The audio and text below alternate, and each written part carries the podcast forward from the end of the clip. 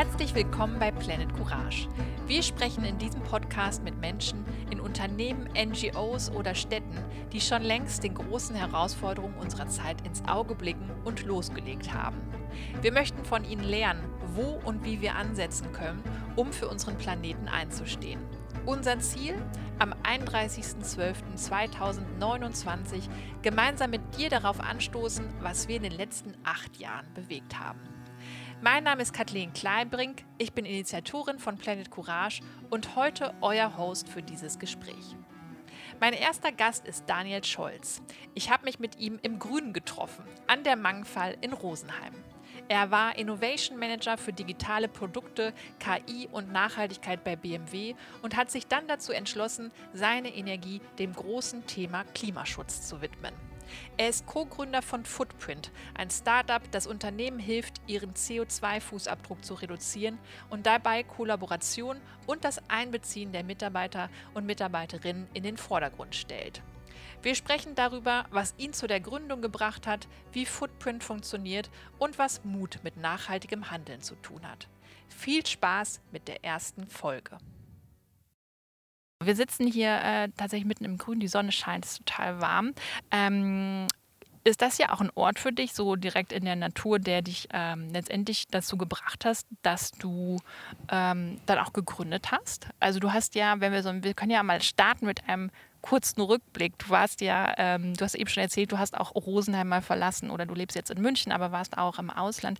Erzähl mir so ein bisschen ähm, von dir, wie es so war, äh, wie, die, wie du quasi dahin gekommen bist, wo du jetzt bist. Ja, also wie gesagt, bin, bin hier aufgewachsen früher, äh, dann aber auch nach München, auch länger ins Ausland zum Studium, teils zum Arbeiten. Ich war eine Zeit lang in, in Singapur, habe dann auch in, in Paris äh, äh, im, im Master studiert und habe dann angefangen bei BMW zu arbeiten. Ähm, auch bis dato schon relativ viele Schnittpunkte zum Thema Nachhaltigkeit, also ähm, unter, anderem, äh, unter anderem im Studium. Ähm, war immer schon CO2, Klimaschutz bei verschiedensten Projekten einfach ein Riesenthema. Mich hat es immer mega fasziniert, deswegen hatte ich da schon echt äh, äh, extrem viel, viel Fokus darauf damals. Ähm, später dann bei BMW auch. Tatsächlich eine meiner ersten Stationen dort war bei ähm, war in der, in der Corporate Strategy im Bereich Nachhaltigkeit, ähm, wo man auch extrem viel mitbekommen hat, einen schnellen, sehr guten Überblick bekommen hat eigentlich über, über alle Initiativen. Ich warte ganz kurz ab. ähm, genau, und dann ähm, habe ich tatsächlich länger, äh, länger bei BMW im, im Innovationsmanagement gearbeitet und habe irgendwann angefangen nebenher. Es war tatsächlich einfach ein Nebenprojekt. Es war, ich habe nie irgendwie äh, damals äh, gedacht, dass es zum, tatsächlich zu einem, einem, Unternehmen wird und dass wir das hauptberuflich machen werden, aber ähm, dieses Nebenprojekt eben gestartet es war initial einfach eine, eine, App, die ich mit einem Kollegen, jetzt meinem Co-Founder damals ähm, entwickelt habe, die Leute hätte aufschlauen sollen im, im Nachhaltigkeitsbereich, mhm. weil wir haben einfach auch ganz stark das Problem gesehen, das Thema ist so groß, jeder redet davon. Damals war auch gerade ähm, Fridays for Future noch viel aktiver, noch viel präsenter. Mittlerweile kennt es jeder natürlich, aber es, es war gerade so ein bisschen die Zeit, wo viele auch wirklich demonstrieren gegangen sind. Äh, und wir haben uns ein bisschen gewundert, es wird so viel drüber geredet und es ist so viel Attention auf dem Thema im Vergleich zu wie schwierig es eigentlich ist, wirklich was zu machen, wirklich sich nachhaltiger zu verhalten, wirklich Entscheidungen zu treffen, die auch ähm, optimal sind für das Klima und für einen selbst. Und das war so die initiale Idee von diesem Freizeitprojekt, sage ich jetzt mal. Ähm, wir haben dann eine App entwickelt, wo man eben extrem viele Sachen einfach äh, nachschauen kann damals.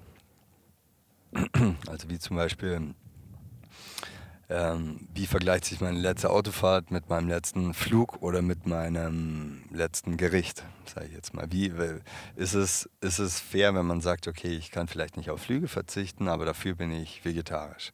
Ist das irgendwie im Verhältnis? Wie, wie vergleicht sich all das? Da, da waren so viele Fragen uns auch offen, dass wir gesagt haben, warum nicht irgendwas kreieren, was ein bisschen Menschen unterstützt in dieser Entscheidungsfindung. Mhm. Und das war der Startschuss, wie gesagt, B2C. Es hat sich mittlerweile ganz, ganz viel verändert. Ähm, ähm, auch große Entscheidungen, also unter anderem dann den Arbeitgeber tatsächlich zu verlassen. Ähm, also das war auch ein Riesenschritt nach einer Zeit, ähm, nachdem wir lange echt parallel gearbeitet haben, auch schon mit dem B2B-Fokus dann irgendwann Footprint komplett umstrukturiert haben. Ähm, alles immer nebenher sozusagen, neben dem Job. Es war irgendwie so nach, keine Ahnung, fünf, sechs ging dann äh, der andere Job los, so ein bisschen am Abend. Also es war echt ähm, intensiv, auch eine Zeit lang, bis es irgendwann zu der Entscheidung gekommen ist, okay, wir wollen beide eigentlich das, das Thema voll vorantreiben und äh, unseren Arbeitgeber dann auch verlassen. Ähm, was auch eine große und schwierige Entscheidung war, wie gesagt, aber ähm, das ja. glaube ich. Ähm, bevor wir nochmal bei äh, Your Footprint einsteigen und wie ihr das auch umstrukturiert habt, was gab, kannst du dich daran erinnern, dass es irgendwie auch, bevor du vielleicht bei BMW dann so in die Nachhaltigkeitsabteilung, ähm, ja, nicht, aber in die, in die Schiene quasi gelangt bist, bist du da so durch Zufall reingeraten oder gab es tatsächlich in deiner Jugend während des Studiums dann schon oder was hat dich so tatsächlich dazu gebracht, äh, in diese Richtung zu gehen? Mhm. Du hast die Frage indirekt auch schon ganz leicht am Anfang äh, angesprochen, was hat mich überhaupt dazu gebracht. Also ich muss ganz ehrlich sagen, ich liebe es draußen zu sein, ich liebe es in der Natur zu sein. Das ist ein richtig großer Motivator für mich. Und äh, ich war auch als Kind gefühlt durchgehend im Wald irgendwo unterwegs. Ähm, ja, meine, Ma meine Mom war manchmal mehr oder weniger begeistert drüber, aber ähm, es war tatsächlich so. Und parallel dazu kam eben dieses Thema CO2 und ähm, Nachhaltigkeit von verschiedenen anderen Aspekten, auch beispielsweise Studium. Beispielsweise eben einer der ersten Stationen bei mir war relativ kurz eben in der, in der Nachhaltigkeitsstrategie bei BMW, wo man, wie gesagt, eben viel gelernt hat. Und ähm, ich war danach im Innovationsmanagement, aber da wurde das Thema auch wichtiger und wichtiger einfach. Also es ging so ein bisschen darum, welche, welche Innovationsprojekte werden in der, in der Zukunft angegangen. Und es ging natürlich auch ganz stark darum, welche Innovationen gibt es, um beispielsweise den Carbon Footprint zu reduzieren und ähm, den Fußabdruck beispielsweise von einem Auto zu reduzieren, das Auto mehr circular zu machen, etc. etc. Nicht nur bei, beim, bei der Nutzung, sondern auch bei der Produktion, beziehungsweise den Footprint, den das Auto mitnimmt. Also ganz verschiedene Aspekte, ähm, die da auch zusätzlich von der Richtung eben, eben dazu kamen und relevant waren. Also gerade die Automobilindustrie ist ja von einem Riesenwandel ähm, in den letzten paar Jahren schon. Manchmal kritischer gesehen, manchmal weniger. Ich persönlich fand ähm, da ein, ein Zitat immer ganz spannend von einem älteren Herrn, den ich ganz am Anfang getroffen habe, der auch in der Nachhaltigkeitsstrategie gearbeitet hat, der davor lange Jahre bei, ähm, beim Staat gearbeitet hat, unter anderem auch bei, bei im, im Umweltamt. Und der meinte, ähm, der Apparat ist so träge verhältnismäßig, wo man wirklich Impact kreieren kann, ist eigentlich in einem Unternehmen. Weil das ist verhältnismäßig agiler, ist verhältnismäßig schneller, da kann man richtig Impact eigentlich schaffen. Klar, eine Regulatorik bewirkt extrem viel, aber bis die erstmal sich offiziell ähm, durchgesetzt hat, ähm, bestätigt ist etc. und dann ankommt, da vergeht so viel Zeit. Das ist so ein, so ein, so ein Trägermechanismus. Versus im Unternehmen meinte er, selbst oder gerade in einem Unternehmen, das aktuell noch nicht so gut dasteht, ähm, kann man halt wirklich Impact schaffen und wirklich was bewegen. Äh, und das fand ich immer extrem spannend. Das hat mich auch motiviert dann die, die, die Jahre. Hattest du denn das Gefühl, dass du tatsächlich dann also in einem Unternehmen warst, was dann auch sehr schnell ist, also gerade im Nachhaltigkeitsbereich? Weil, also du warst ja dann in einer Branche, die tatsächlich sich gerade extrem wandeln muss, die Automobilbranche. Und ähm, ich komme tatsächlich auch aus einer Autofamilie, wenn man das so sagen kann. Also mein Vater hat früher Autos äh, verkauft, meine Brüder sind beide Kfz-Mechaniker und äh, Meister. Ähm, und inzwischen überlege ich, ob ich überhaupt noch Auto fahren will. Also es ist irgendwie, ich selber mache da so einen totalen Wandel mhm. äh, ähm, mit. Und ich weiß nicht, ob du noch Auto fährst überhaupt. Ähm, das muss ich jetzt nächstes fragen. Aber ähm, ist das auch ein Grund gewesen, warum du dann vielleicht auch dich für ein eigenes Unternehmen äh, entschlossen hast, weil du das Gefühl hast, da noch selber wirksamer zu sein oder noch mehr Impact zu haben? Teils schon, ja. Teils schon. Ich glaube, da kamen wirklich mehrere Faktoren zusammen und das war auf jeden Fall ein großer, großer Faktor. Ähm, wir hatten gerade den Vergleich zwischen einem, einem, einer ganz großen Organisation versus einem großen Unternehmen. Ein kleines Unternehmen natürlich noch schneller, noch agiler gefühlt. Also da kann man wirklich Entscheidungen äh, äh, viel schneller natürlich umsetzen, wenn man nur, nur eine kleine, ein kleines Team ist letztendlich, mit dem man sich abspricht. Ähm, und auf jeden Fall, also gefühlt ist der Impact natürlich da nochmal größer, den man erreichen kann potenziell. Ähm, von dem her war das auf jeden Fall auch ein ja. Entscheidungsgrund. Was hast du, du warst ja auch in deinem äh, sehr neuen und innovativen Bereich, eben als Innovationsmanager eben auch äh, unterwegs. Ähm, was hast du in der Zeit, ich glaube, es waren ungefähr fünf, sechs Jahre oder so, ne? Mhm. Ähm, als du tätig warst, was hast du da am meisten so über dich gelernt und dann für das Thema Nachhaltigkeit mitgenommen? Boah, das, da, dadurch, dass es so eine lange Zeit war, lernt man, glaube ich, extrem viel. Auch ähm, gerade die, die ersten Jahre Berufserfahrung, ich glaube, da, das, das ist eine Lernkurve, die, die ist sehr stark. Ich war auch extrem froh, dass ich in einem großen Unternehmen war in der Zeit, weil ich glaube, das prägt einen wirklich in Bezug auf, wie wird es denn auch ein verhältnismäßig lang existierendes Unternehmen irgendwie, wie, wie werden hier Entscheidungen getroffen, wie ich meine, da ist indirekt so viel Wissen eigentlich, was über Generationen schon fast weitergegeben worden ist, wie gewisse Sachen angegangen werden.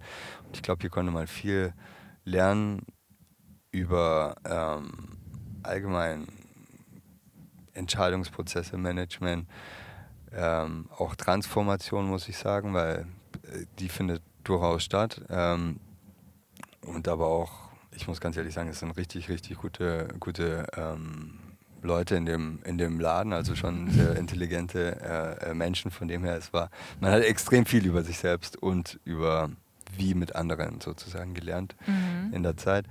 Und auch über das Thema jetzt fachlich, Nachhaltigkeit, klar, das war an, an verschiedenen Punkten, wie schon gesagt, ein, ein wichtiges Thema in der, in der Hinsicht. Du hast eben schon gesagt, es war äh, keine leichte Entscheidung, dann auch ähm, den Arbeitgeber zu verlassen. das kann ich mir gut vorstellen. Beschreib mal so ein bisschen, was du da so innerlich äh, mit dir durchgemacht hast oder auch mit deinem äh, Mitgründer. Ähm, wie, wie war das in der, in der Zeit? Ähm, ja, nicht, äh, nicht leicht, definitiv. Also am Anfang ist es natürlich so, du, du verdienst bei dem einen kein Geld, ganz im Gegenteil, du musst eigentlich Geld reinstecken. Ähm, wir, wir hatten auch eine, oder wir haben nach wie vor, glaube ich, eine äh, kostentechnisch sehr effiziente Struktur bei Footprint aufgebaut, wie wir ähm, durchaus schnell vorankommen und trotzdem jetzt ähm, kostenoptimiert, einfach weil alles immer nebenher lief. Ähm, auf der anderen Seite hast du da deinen, deinen sicheren Income in gewisser Weise, dein, dein, deine Sicherheit, allgemein Arbeitgeber natürlich. Ähm, zusätzlich kommt natürlich auch dazu, es ist definitiv, ähm, es macht auch Spaß. Also es waren auch, wie, schon gesagt, richtig coole Kollegen, richtig coole Themen und äh, auch da konnte man einiges vorantreiben. Also es war jetzt nicht, ähm, definitiv nicht irgendwie so für mich, dass, ähm, okay, ich will was anderes machen, sondern schlussendlich, ich muss eigentlich das andere machen. Das ist so eine ähm, ein Thema, das mir so wichtig ist, das aber auch so eine Chance ist. Ähm, wenn ich das jetzt nicht machen würde, ich würde es, glaube ich, für, für immer bereuen und irgendwann war es dann auch gar keine Frage mehr.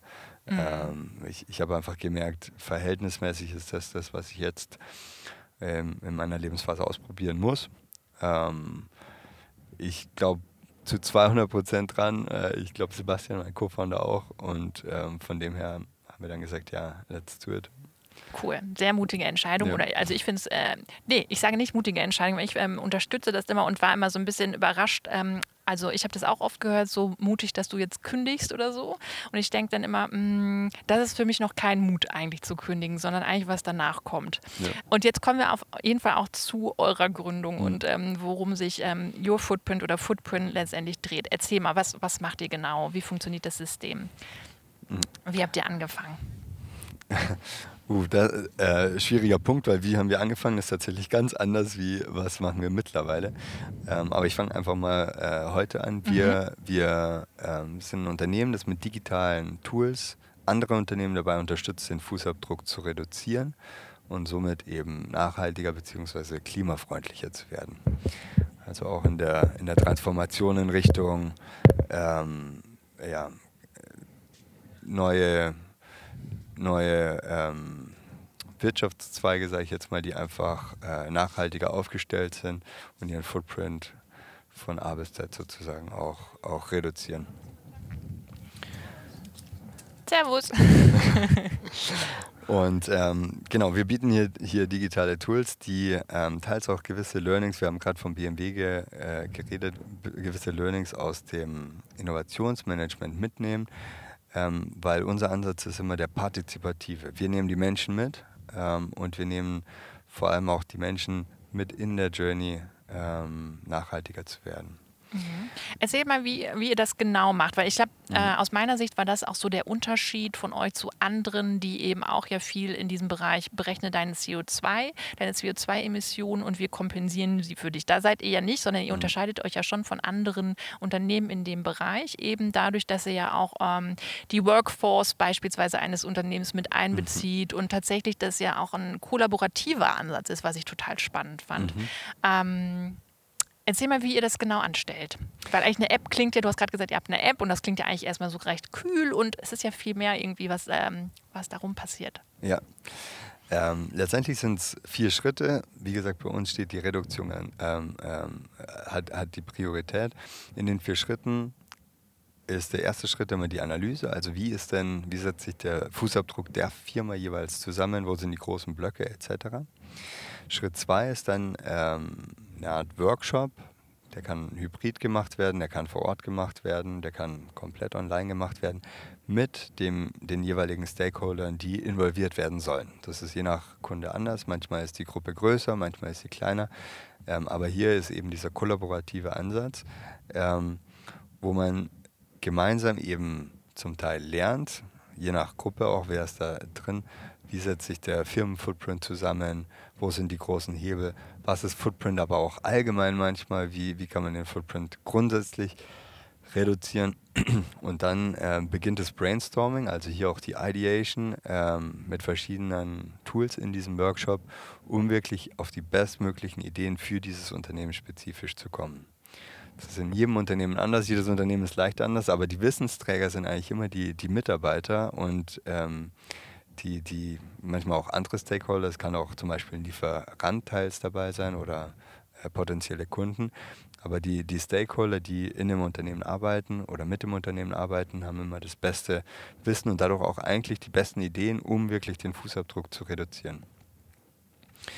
Das Tool unterstützt hier diese Ideen sozusagen zu sammeln, auch ähm, im zweiten Schritt dann zu clustern ähm, und ähm, im dritten Schritt dann zu quantifizieren.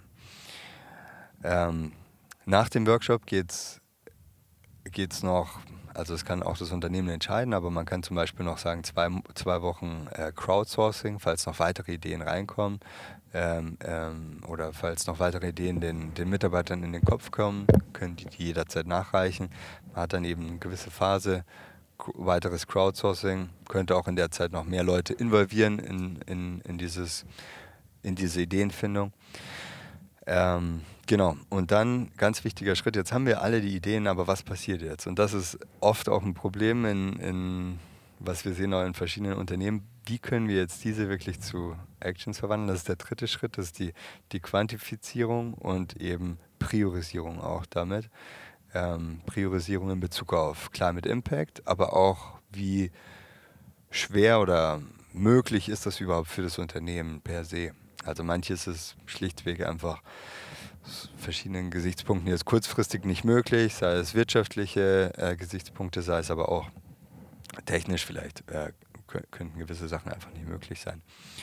Ähm, und nach dem dritten Schritt kann man eben priorisieren, die Roadmap sozusagen definieren, auch mit dem Tool und dann im, im letzten Schritt das Ganze auch kommunizieren und zwar intern A, also auch ganz wichtig, damit man eben wieder so ein bisschen das Feedback zurückgibt. Hey, gewisse Ideen werden hier gerade umgesetzt, gewisse Milestones werden erreicht. Wir sparen hier dadurch so und so viel CO2 gemeinsam ein. Ähm, aber kann theoretisch auch extern kommuniziert werden natürlich. Also beispielsweise Nachhaltigkeitsberichten oder mit möglichen Kundeninvestoren oder wem auch immer. Mm, am, äh, als ersten Schritt seht ihr immer die Analyse, ne? also dass ihr schaut, okay, wie ist das Unternehmen aufgestellt. Es gibt natürlich total unterschiedliche Branchen äh, mit unterschiedlichem äh, Impact und ähm, CO2-Ausstoß. Wie macht ihr diese Berechnung? Also vielleicht ist es eine ganz naive Frage, aber wie gibt es da Listen so ein bisschen? Also wie, wie funktioniert das genau oder nach, nach welchem Kriterium macht ihr das? Ähm, wir fokussieren uns aktuell auf, auf Service Companies und haben für die eben ein Konzept erarbeitet, die, ähm, also nicht produzierende Gewerbe letztendlich, haben für die ein Konzept erarbeitet, wie wir die Daten sammeln, ähm, ähm, gemeinsam mit den jeweiligen Stakeholdern. Auch hier ist eigentlich schon die erste Kollaboration, weil es ist tatsächlich ähm, schwierig bei den meisten Unternehmen einfach nur Plug and Play und man hat alle mhm. Daten parat. Ähm, da kommt schon die erste Kollaboration so ein bisschen ins Spiel. Aber letztendlich ist es einfach ein Daten, Datensammlungsprozess mhm. ähm, und mit den Algorithmen wird dadurch der Fußabdruck abgeleitet. Ja. Und ähm, wo haben dann die Unternehmen oder die, die Mitarbeiterinnen ähm, so die meisten Aha-Effekte. Also ähm, wir haben das letztens bei Planet Courage gemacht, dass wir dazu aufgefordert haben, dass jeder mal persönlich seinen Footprint berechnet, beziehungsweise wie viele Erden es eigentlich geben müsste, wie viele Planeten, wenn jeder so leben würde wie man mhm. selbst. Ähm, und ich habe das äh, natürlich auch mal gemacht und ich finde, das war auf jeden Fall ein Aha-Moment, weil es natürlich viele Dinge sehr viel greifbarer macht. Mhm. Und dann, ähm, äh, wenn man tatsächlich sieht, okay, das sind quasi die Kilos, die ich so ausstoße mit meinem äh, Lebensspiel und so viele Planeten bräuchte ich. Ähm, und ich finde, danach, nach diesen Aha-Effekten, setzt ja auch so eine Verhaltensänderung irgendwie ein oder dass man dann plötzlich irgendwie sehr viel bewusster ist. Ähm, äh, in manchen Situationen. Mhm. Ähm, erlebst du das dann auch in diesen ersten Workshops, wenn ihr beispielsweise Zahlen präsentiert oder wo, wo, die, wo das meiste Einsparungspotenzial tatsächlich ist? Doch, definitiv. Es kommt immer aufs Unternehmen, glaube ich, drauf an. Manche ähm, kennen das vielleicht auch schon, schon, schon grober unterbewusst, manche äh, auch nicht. Also deswegen ist ähm, oder das ist eine Hypothese jetzt, deswegen nehme ich mal an, ist der Aha-Moment manchmal stärker, manchmal nicht so stark. Ähm, aber den, den gibt es doch definitiv. Ähm, also beispielsweise, manche unterschätzen oft, äh, wie, wie groß auch bei Servicefirmen jetzt der Mobilitätsfootprint ist eigentlich. Also ähm, unter anderem, um ins Büro zu kommen, aber auch eben ähm, zwischen also der, der, der Firmentravel oder Business Travel, ähm, letztendlich, der hat tatsächlich oft einen, einen, relativ hohen Impact und das ist für viele oft neu und da kommt auch ein gewisser Aha-Moment, glaube ich. Ähm, du hast gerade auch den privaten Fußabdruck angesprochen. Äh, in, diesen, in diesen vier Schritten, die ich vorher beschrieben habe, war auch ein Punkt, der so ein bisschen in diesen Educational Awareness Punkt ähm, reingeht. Und hier haben wir tatsächlich noch unsere zweite Lösung, das ist die äh, Workforce App, die hast du auch mm, kurz mhm. erwähnt. Und die geht tatsächlich komplett um den Fußabdruck des Mitarbeiters. Ähm, und auch hier gibt es eben diesen Aha-Moment, der ist wahrscheinlich noch mal ein bisschen näher an dem, was du gerade beschrieben hast. So, wie ist denn mein eigener Footprint? Wie setzt sich dieser zusammen? Auch das ist so ein bisschen in dem, in der ganzen Journey für ein Unternehmen eigentlich den Fußabdruck zu, zu berechnen und die Mitarbeiter dabei dabei mitzunehmen, äh, ein wichtiger, wichtiger Punkt, dass man vielleicht auch sich mal selbst mit seinem eigenen Footprint beschäftigt und, und, und sieht, wie verhält sich dieser denn im Vergleich zu dem nationalen Durchschnitt oder zu was auch immer. Ja, genau. Ich, ich finde auch, also letztendlich, das ist ja auch ein Thema, was ähm, letztendlich wir alle so mittragen gefühlt und auch alle mit verändern können. Ähm, äh, und deshalb finde ich das immer ganz spannend, wenn man wirklich sich beides anschaut. Ne? Also mhm. Also wie ist eigentlich so mein ähm, Handlungsfeld oder mein Wirkungsfeld? Ne? Also es gibt natürlich einmal irgendwie so den, den den privaten Rahmen, aber ich arbeite ja auch meistens irgendwo da, ne, bin irgendwo mhm. aktiv und kann das quasi auch mit betrachten. Ähm, deshalb finde ich das äh, sehr, sehr spannend.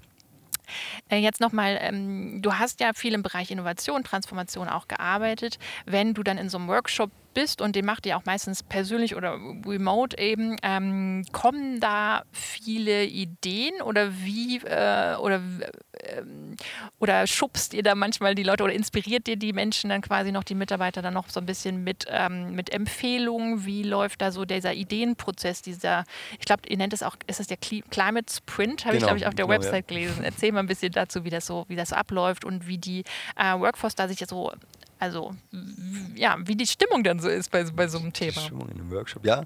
äh, ich, ich glaube, es ist wichtig, dass man auch bei so einem kritischen Thema, das eigentlich auch so dringend ist, immer positiv bleibt. Ähm, ich glaube mhm. auch, dass in dem Fall vor allem stimuliert es nochmal die, die Kreativität. Und hier gibt es verschiedenste, verschiedenste Kreativmethodiken, die ähm, im, im Fall von Climate Sprint wirklich gekoppelt sind mit Kreativmethodiken, sage ich jetzt mal, auf, und auf der anderen Seite eben aber auch Wissen, was einen da wirklich weiterbringt. Also zum Beispiel Wissen zu dem, das heißt der eigene Footprint der Firma, wo sind die großen Stellhebel, aber auch ähm, wie kann man allgemeinen Footprint grundsätzlich reduzieren? Was sind da so allgemeine Ratschläge? Ich meine, bei vielen Sachen ist es vielleicht gar nicht mehr das Rad komplett neu erfinden, aber es ist eine andere Art und Weise, wenn, wenn, Mitarbeiter die Ideen selbst haben. Es ist so ein bisschen dieses Not Invented Here Syndrom, das dann auch leicht überkommen wird. Also die in der Umsetzung die erfolgreichsten Ideen sind meistens die, äh, bei denen beispielsweise der, der am allerbesten der Chef äh, das Gefühl hat, er hatte die Idee selbst.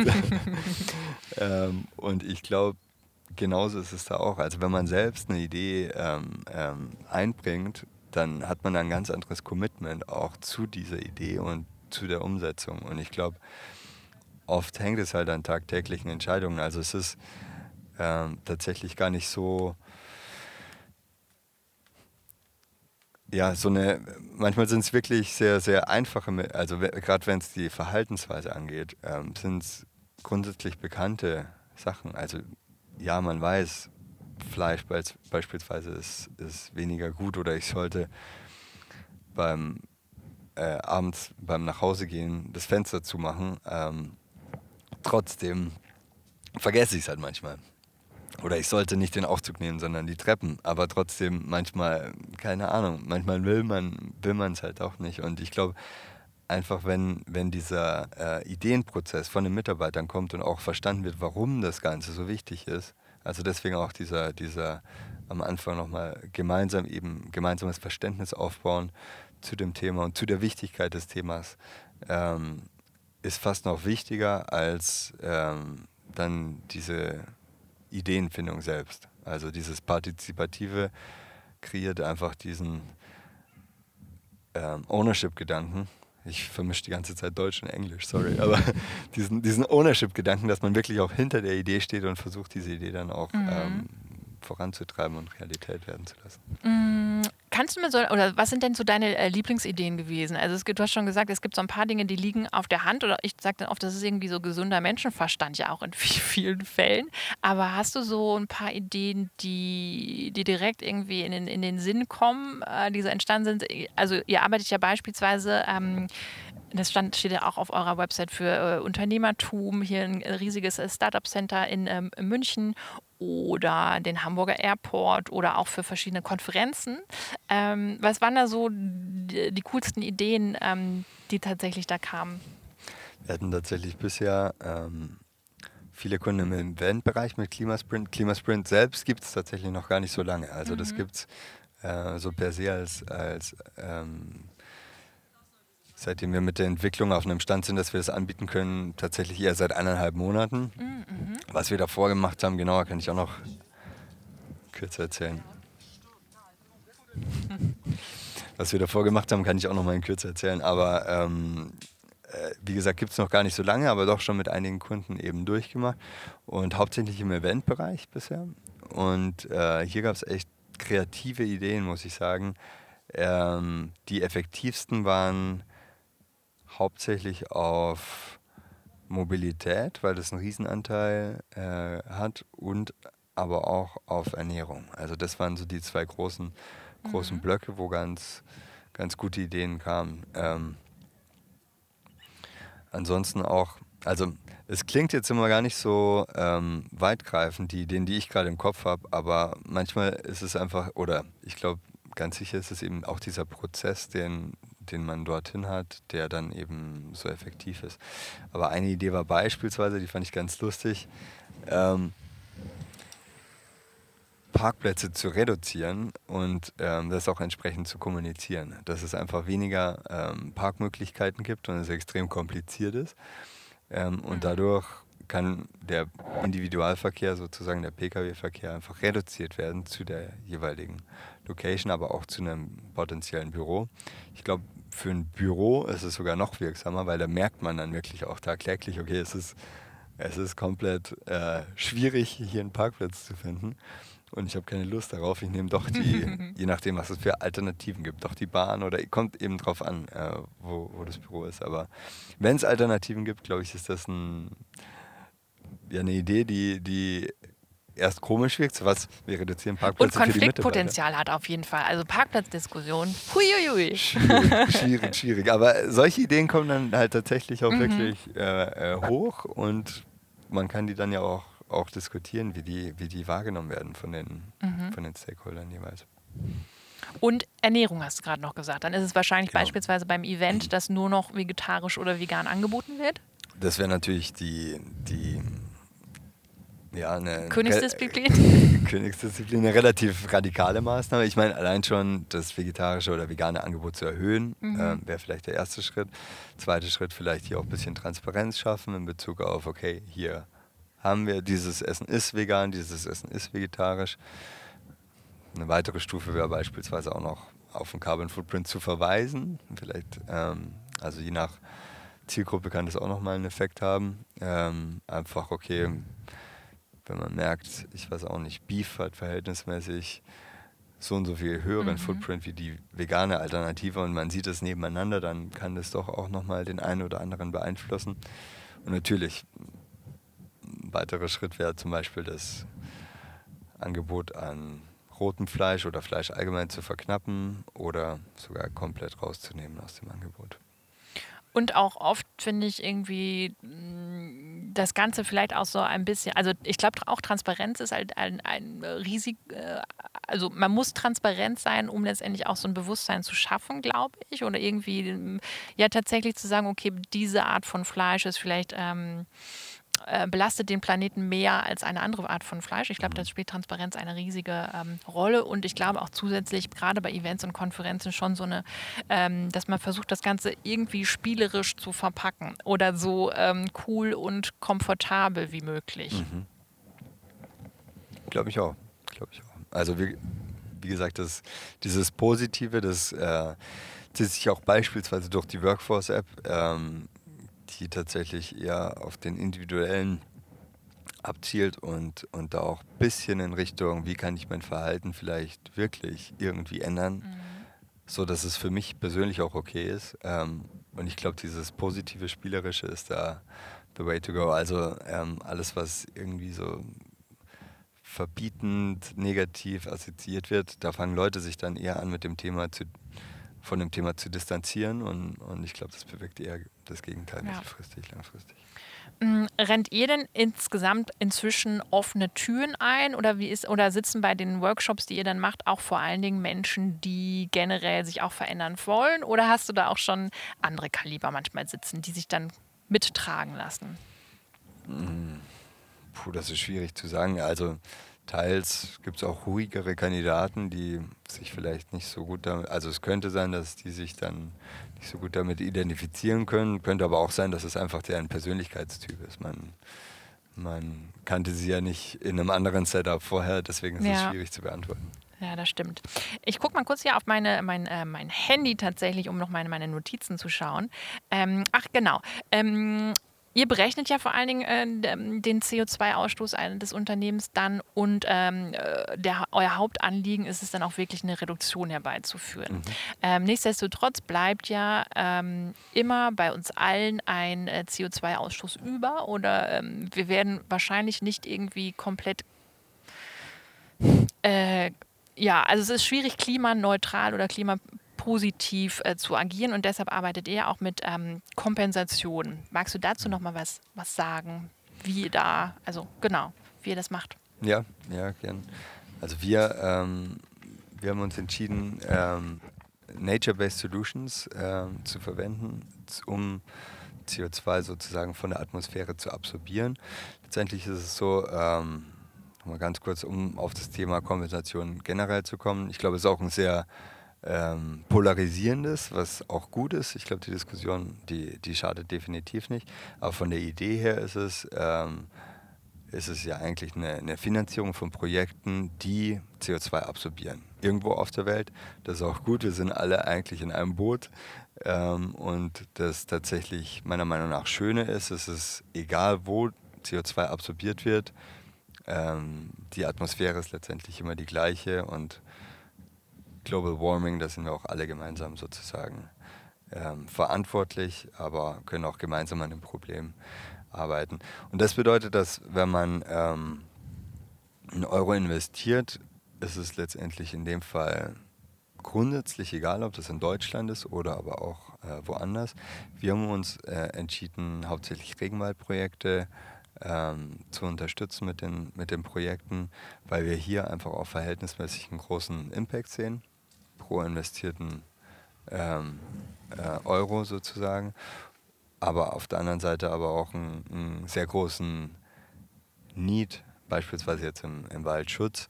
Ich glaube, das ist ein ganz anderes Level, verhältnismäßig in Deutschland beispielsweise, ähm, versus einfach dritte Weltländer teils, wo das wo Menschen auch gar keine andere Möglichkeit manchmal sehen, als mit teils illegalen Methodiken Geld zu verdienen. Ähm, und da ist natürlich so ein Wald, der beispielsweise vor der Tür steht, ähm,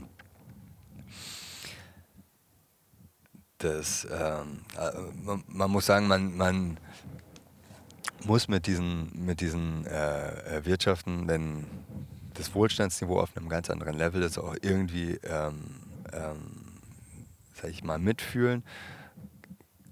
Ganz genau aus dem Grund, äh, glaube ich, ist es extrem wichtig, einfach einen finanziellen Wert auch hinter Wäldern, Wälder sozusagen zu stellen. Und deswegen ähm, haben wir uns eben ent entschieden, hauptsächlich Regenwälder zu, zu unterstützen in dem Fall. Was auch eigentlich krass ist, weil äh, jeder weiß, Klimawandel ist ein Thema, jeder weiß, wir müssen die Wälder schützen und trotzdem, ähm, beispielsweise letztes Jahr war der höchste ähm, Abholzungsgrad von Regenwäldern der Geschichte. Also das ist wirklich, meiner Meinung nach, wie kann das sein? Wie, wie, wie geht das noch? Das ist so ein bisschen ja, eine der Gebiete, die wirklich äh, viel CO2 speichert und absorbiert und ähm, wir, müssen es, wir müssen es weiter schützen. Ähm, ja, CO2 allgemein oder Kompensation allgemein ist, ist teils ein bisschen ähm, verrufen, ähm, teils ein bisschen auch in kritischer Diskussion. Ich glaube, das ist gut diese Diskussion, weil wir sollten unbedingt davon wegkommen, zu sagen, okay, ich kompensiere jetzt und dann bin ich, habe ich meine Schuld reingewaschen. Also es darf auf keinen Fall zur Ausrede werden oder zu,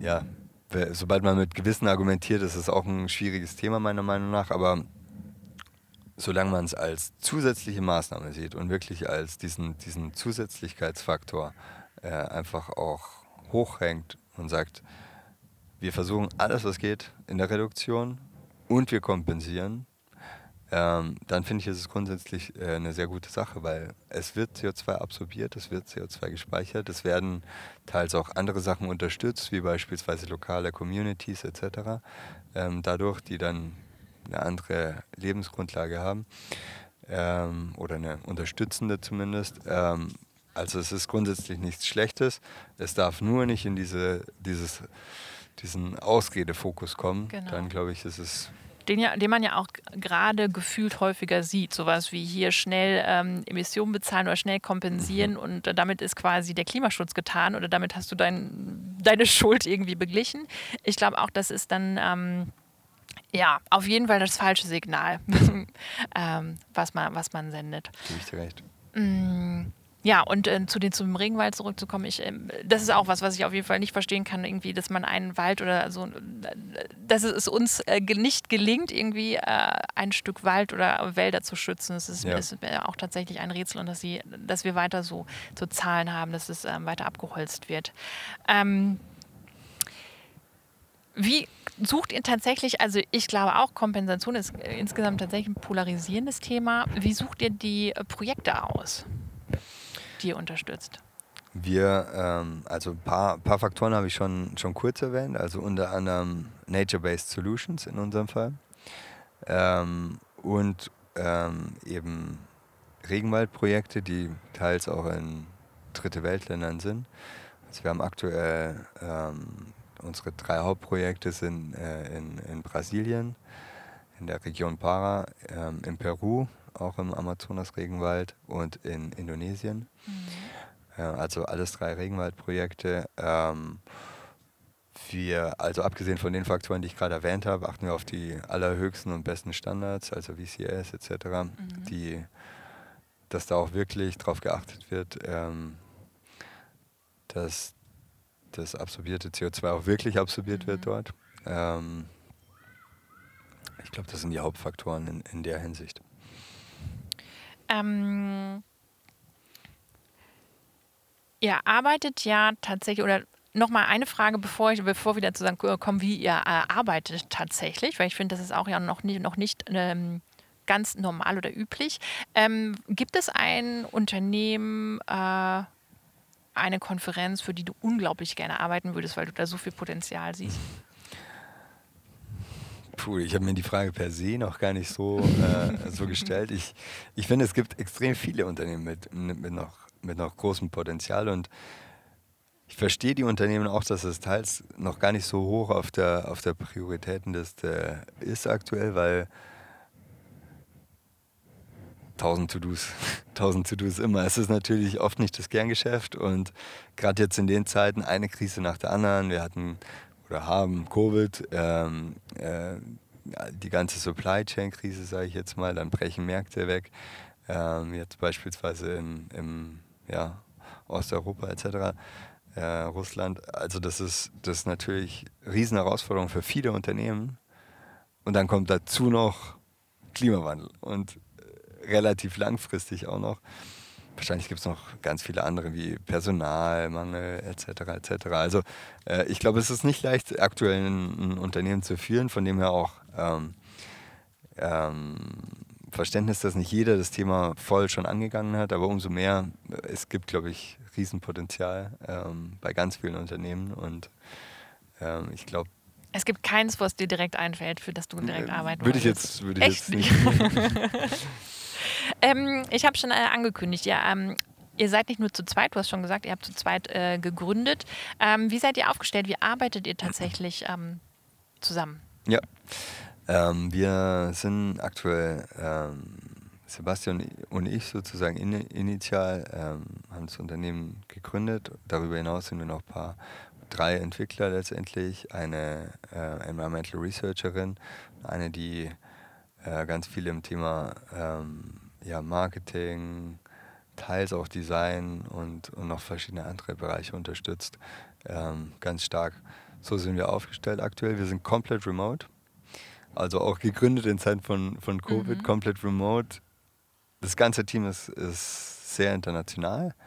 Ähm, also wirklich von, ähm, wie gesagt, teils Deutschland bis nach USA, aber auch Afrika und ähm, äh, Bosnien-Herzegowina sind wir letztendlich so ein Team aus verschiedenen, verschiedenen Ecken der Welt, was glaube ich auch sehr cool war. Wir waren früher auch, auch ähm, ja, das Team hat sich leicht, leicht geändert über die Zeit. Wir waren noch mal internationaler mit auch noch einem anderen Kontinent, aber jetzt glaube ich. Wie habt ihr euch so zusammengefunden? Ähm, unterschiedlich. Also letztendlich kamen einige auf uns zu, auch über Websites. So kann ich nicht für euch beispielsweise ein Praktikum machen oder irgend sowas. Also ein Entwickler beispielsweise, der aktuell in den USA ist, hat am Anfang ein Praktikum für uns gemacht, äh, oder was heißt für uns, mit uns gemacht. Ähm, und ähm, dann haben wir gemerkt, okay, das funktioniert so gut hier, wir, wir wollen unbedingt weiter zusammenarbeiten. Und tatsächlich kam es dann auch so. Ähm, Karen hat mit uns ihre Masterarbeit geschrieben ähm, und dann haben wir auch gemerkt, okay, das funktioniert, wir wollen weiterarbeiten. Genau, so kam eins zum anderen über die Zeit. Sehr cool. Was ist so äh, euer Ziel oder ähm, eure Vision?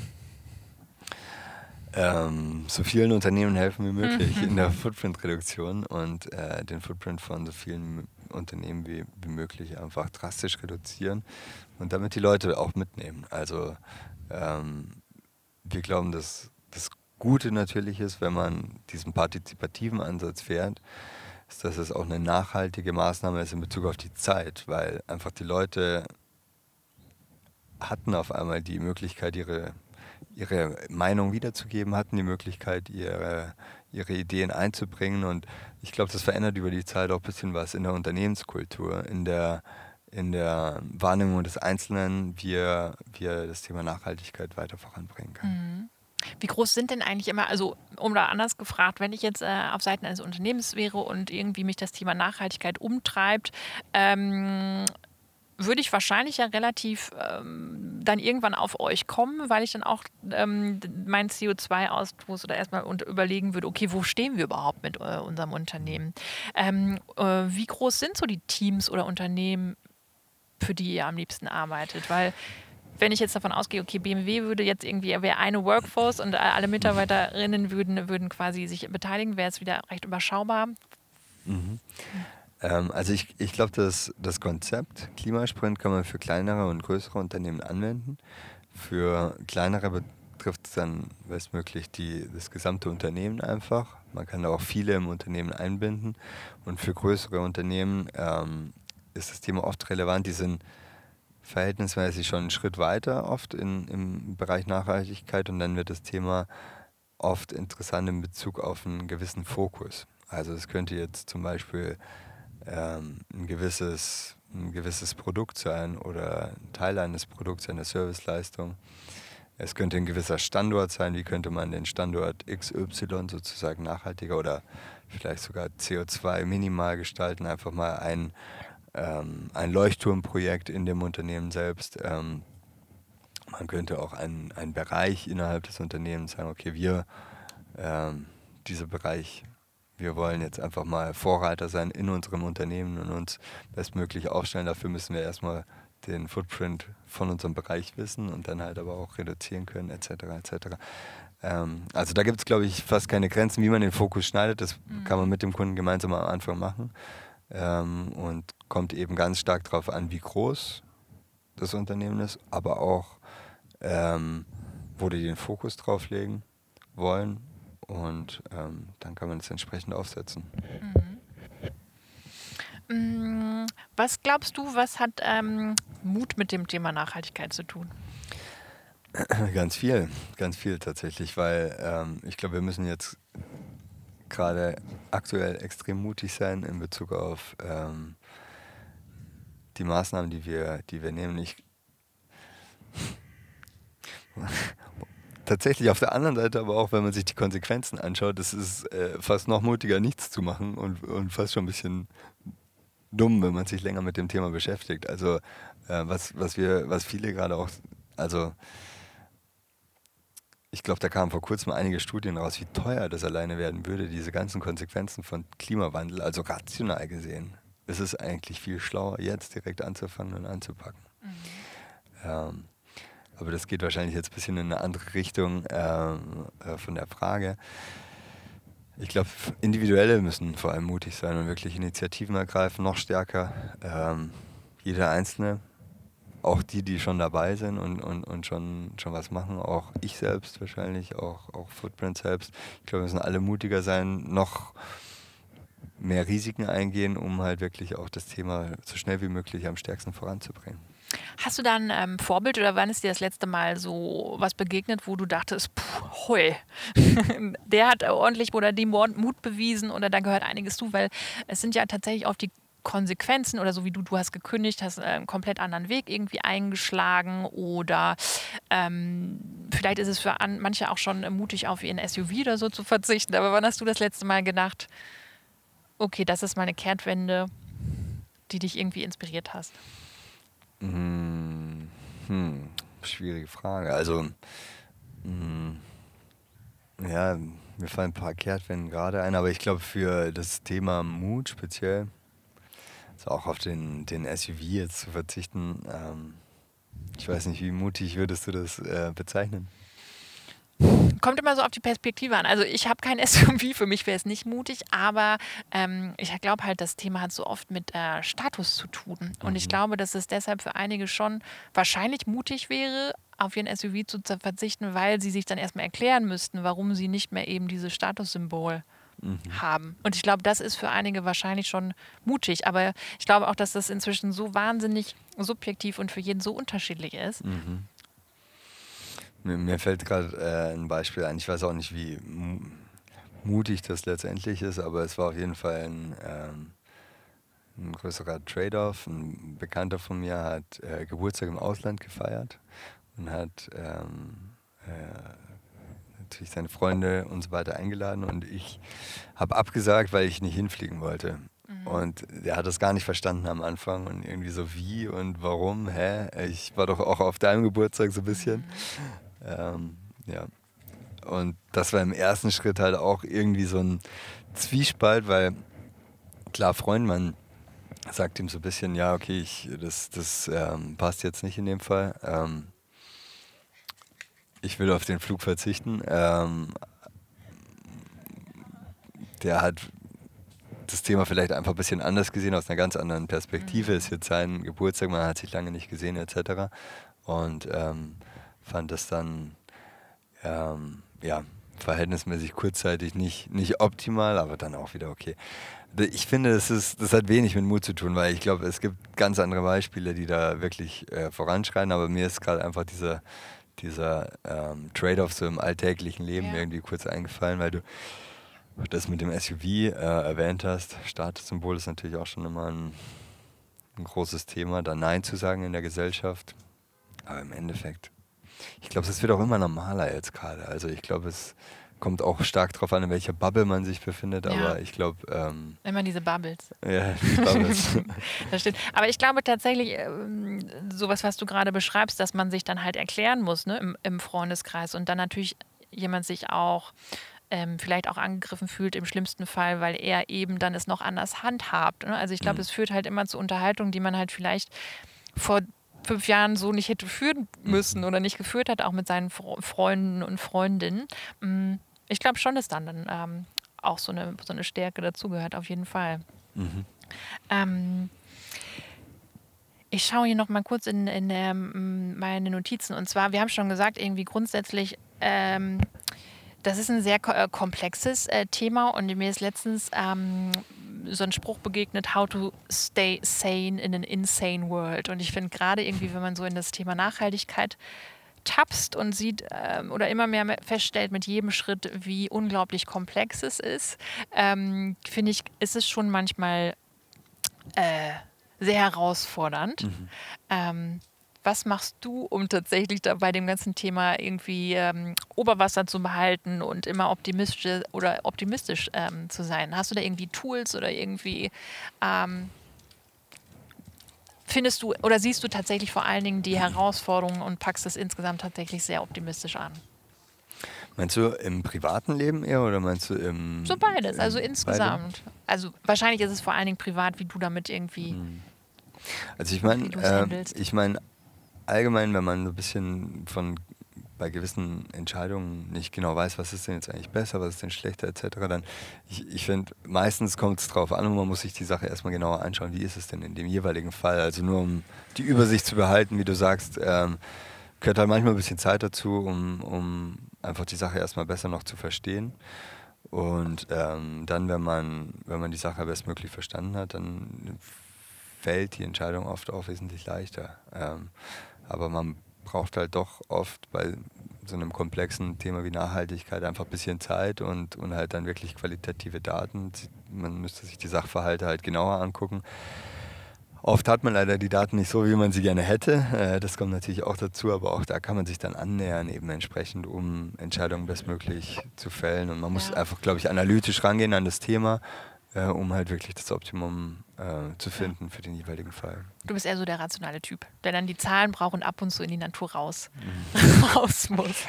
Ja, also kommt drauf an, für was, äh, also was, auf was du genau abzielst. Ich glaube, in dem Unternehmenskontext äh, definitiv, um da Entscheidungen zu treffen, ist das, mhm. ist das wichtig. Wenn wir sagen jetzt komplexes Thema Nachhaltigkeit, let's stay sane ähm, mit, all den, mit all den Zahlen, ähm, da glaube ich schon. Privat ist natürlich auch äh, viele viele emotionale Trade-offs, glaube ich, im Vergleich zu was sollten wir eigentlich machen. Also ich glaube, viele Leute wissen mittlerweile, was sollten sie eigentlich machen, was sollten sie nicht machen, aber dann ist es dann halt doch wieder Habits. Ähm, und ich glaube, Habits sind eine der schwierigsten Sachen anzugehen. Mhm. Ähm, vielleicht wäre es auch gar nicht so schwer, hätten wir schon immer auf Klimawandel geachtet und hätten uns über die Jahre angepasst, aber es, ist, kommt halt dann doch jetzt relativ flott und wir müssen relativ flott auch reduzieren ähm, und relativ flott unser Verhalten in dem, in dem Bezug auch ändern. Also leicht wird es, glaube ich, nicht, aber ich, ich glaube trotzdem, wenn man sich mit dem Thema beschäftigt und sich ein bisschen auch die Konsequenzen mal vor Augen hält, was würde es denn für mich, meine Mitmenschen be bedeuten, was würde es für andere Menschen bedeuten, wenn wir immer so weitermachen wie bisher, ähm, dann, dann hilft es, glaube ich, über, über Zeit auf jeden Fall. Ich habe noch zwei Fragen.